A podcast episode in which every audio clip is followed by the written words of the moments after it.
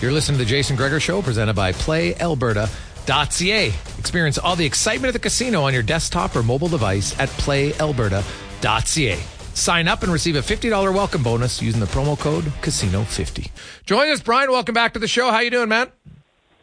I'm doing pretty good, thank you. Uh, just ended All Star break for us here in Anaheim, so we're ready to get back at it. Uh, yeah, they come back. The Oilers have already played a game. Uh, uh, they played on Tuesday against uh, Vegas. The Ducks haven't played since the 31st. Uh, um, h- how much do you think the break impacts it? Do you notice it, you think, in the first period? Does Edmonton have an advantage just for the rust factor in the first frame? I would imagine that they would. Uh, Anaheim got their first practice was actually yesterday afternoon uh, 2:30 local time, and uh, you know, pretty brisk workout. And then they had kind of an extended morning skate, I would call it today. But yeah, I expect to see some rust. Um, I think it's inevitable almost. Although uh, it is kind of interesting because some of the teams have come out of break and have really performed well in their first games back. So we will wait and find out. The Ducks haven't had much luck with the Oilers this year, and and I know that they are intent on putting you know, much better effort out there tonight than they have so far. Yeah, oh yeah, Edmonton what eight two and seven two victories, and really, you know, it's not been a great matchup for Anaheim for the last few seasons. Um, it's kind of role reversal because uh, for many years the Ducks used to beat up on the Oilers for fun, so uh, now it's kind of switched uh, a little bit. I, I guess can, can, you get an update on on some of the injuries in Anaheim? Uh, how close is Zegras? Not close. Uh, you know, it's a broken ankle for Trevor, and I think he's at about the four week mark right now, and I, I I believe that's a six to eight week injury. So you know we're we're at least weeks away for Trevor. He's not. You know, I haven't seen him around the rink in the last couple of days, and uh, certainly not on the ice yet. Uh, Pavel Mintyukov is close. He's not going to play in tonight's game, but um, he was out with a shoulder injury. Yep. It's been four weeks. He and Zegras got hurt in the same game. Um, so hopefully Pavel is is going to be back in the near future. Anaheim doesn't play after this game, by the way, until Monday when the team takes off for a, a Canadian road trip, and it starts in Montreal on Tuesday. So. Um, I, I would expect that Mintyukov definitely is going to play at some point on this trip, and, and hopefully earlier rather than later. And uh, um, as for other injuries, you know, it's it's been that kind of a year for the Ducks. Alex Killorn is still out. He has started skating. It's a, a, a broken, or it's an issue with the knee. He had surgery. Um, he looks like he could be maybe a week. He may even join on this trip.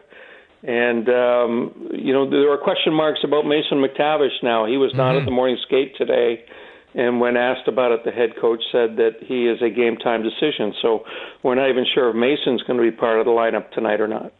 Well, and that's a big blow, right? Uh, you throw in Mason, you throw in Zegras, you throw in Killorn. There's three of your probably you know top six guys, maybe three of your top five forwards that, that are out of the lineup against a team that's won 24 uh, of their last 28 games. And uh, you know, I look at this this lineup, uh, Brian. You know, you've been on really competitive teams, you know, and you've covered good teams, and then of course you've covered teams kind of in a rebuild. And it, you know, you, you have young guys, but it does wear on players after a while. And they're, you know, you, uh, you just wonder with all the youth in Anaheim and uh, I know they have played better lately, though. I think they're what three zero oh and one in their last four games. So, are they showing signs of coming around, or are there still a long ways to go in your eyes? I, I think there's still a long ways to go, um, but I, I will say this: last year, um, you know, the Ducks got boat raced pretty regularly. You know, games where they were down five one after two periods, and they weren't really competitive with the exception of the two Oiler games this season and one or two others, they've been a very competitive team. They, I think they lead the league in one goal losses uh, so far this year. They're in most most games in the third period. They're in it. They're, they just don't have enough talent or experience yet to to finish games off the way that you would hope that they would finish off. I, I see a lot of improvement this season, even though the record doesn't reflect that. Um, they are an incredibly young team, and unfortunately for them, we just touched on the current injuries, but you know all of their young players. Uh, you know Carlsson, who I think is going to be a star. Well, the Oiler fans will get a first look at Leo Carlsson tonight. He hasn't played in either of the first two games. Mm-hmm. He might be their best player right now, and he turned 19, you know, three or four weeks ago. Um, Troy Terry's a, an excellent player. Um, but but you know what? If if you're missing Carlsson, who's been out injured significant time, Troy Terry's been out significant time. Max Jones has is just coming back and will play today. They they've just had one thing after another, and it's mostly their young players, you know, like Mintyukov that they're really trying to rebuild around that have missed significant time. So th- that's a big concern for me because this is a year that you would hope would be the development year for your young core to really spend some time together, uh, really give the general manager an opportunity to see where he's at and what he needs to do to build around that core. But unfortunately, it hasn't worked out that way because they, they've just been hit so hard by injuries. It's been, it's been brutal. Yeah. Uh, we are joined by an analyst for the Ducks, uh, Brian Hayward, former uh, NHL netminder. And uh, you know, as we're a month away to the to the trade deadline, uh, you know, teams near the bottom, lots of people are looking around, saying, "Hey, which guys can we get?" Well, Adam Henrique is is a player I think that, that would garner a lot of interest. Uh, you know what? He's he's 34 years of age, but he can still play right? Uh, he could be a second line center on a team. He'd be a hell of a third line center, I think, on, on a playoff team. Um, do, do, you think it's uh, almost for sure that he's gone? And then what about uh, Jakob Silfverberg? Do, do, you think he might be moved as well? Well, you know, both Adam and Jakob are, are you know two guys on expiring contracts, so a lot of speculation about you know what their future holds. Honestly, I hope they don't trade Henrique because he is one of the you know one of the voices in the room that I think is really respected. And with all of these young guys around they they need they need that veteran presence in there. Jakob Silfverberg has started to play the best hockey he's played in the last 2 years in probably the the 2 to 3 weeks prior to the deadline. He's he's just coming back. He had hip surgery during the off season so he's just kind of getting back into you know 100% skating form right now, and it's really showed the last the last couple of weeks.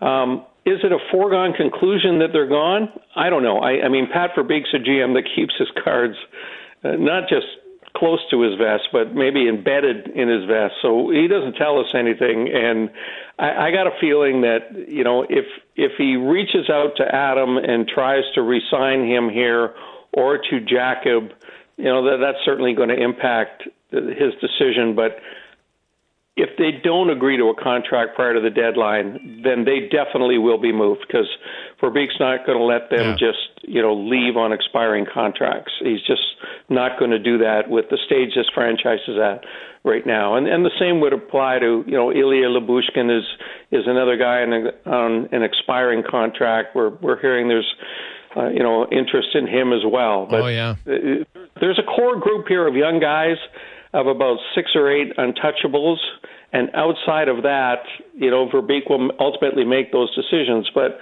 um, you know, th- this is the team that's going to be here when the Ducks are back as a contender again. How's John Gibson played this season? He's been outstanding. Um, you know, I, I thought John really wobbled last year and he got worn down, and I think more than anything, just depressed by how bad the team was in front of him. But this team defends much better this year. And again, the Oiler games are an exception to the rule. Um, but what I have seen this year is that goalies have a chance here now. Um, whereas last year it was breakaways and two on ones, one after another, it seemed like on some nights. That's not the case. They, they've cleaned up their acts defensively. They're much, much better. I think they're down over, I think they've improved over half a goal in terms of goals against from where they were at last year.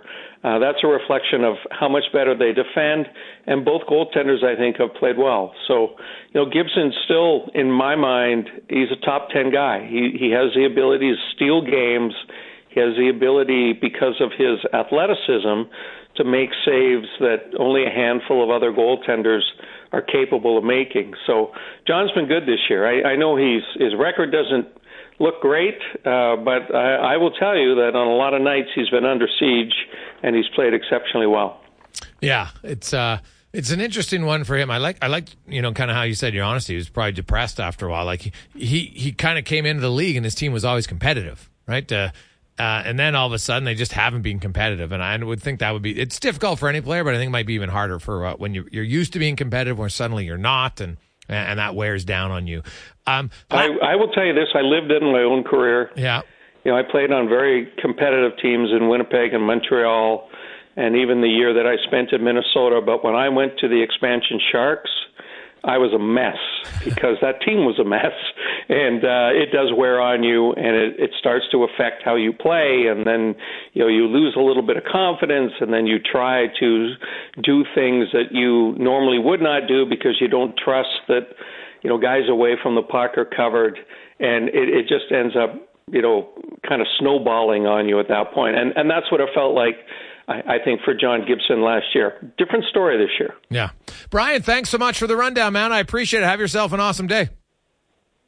You too. Take care now.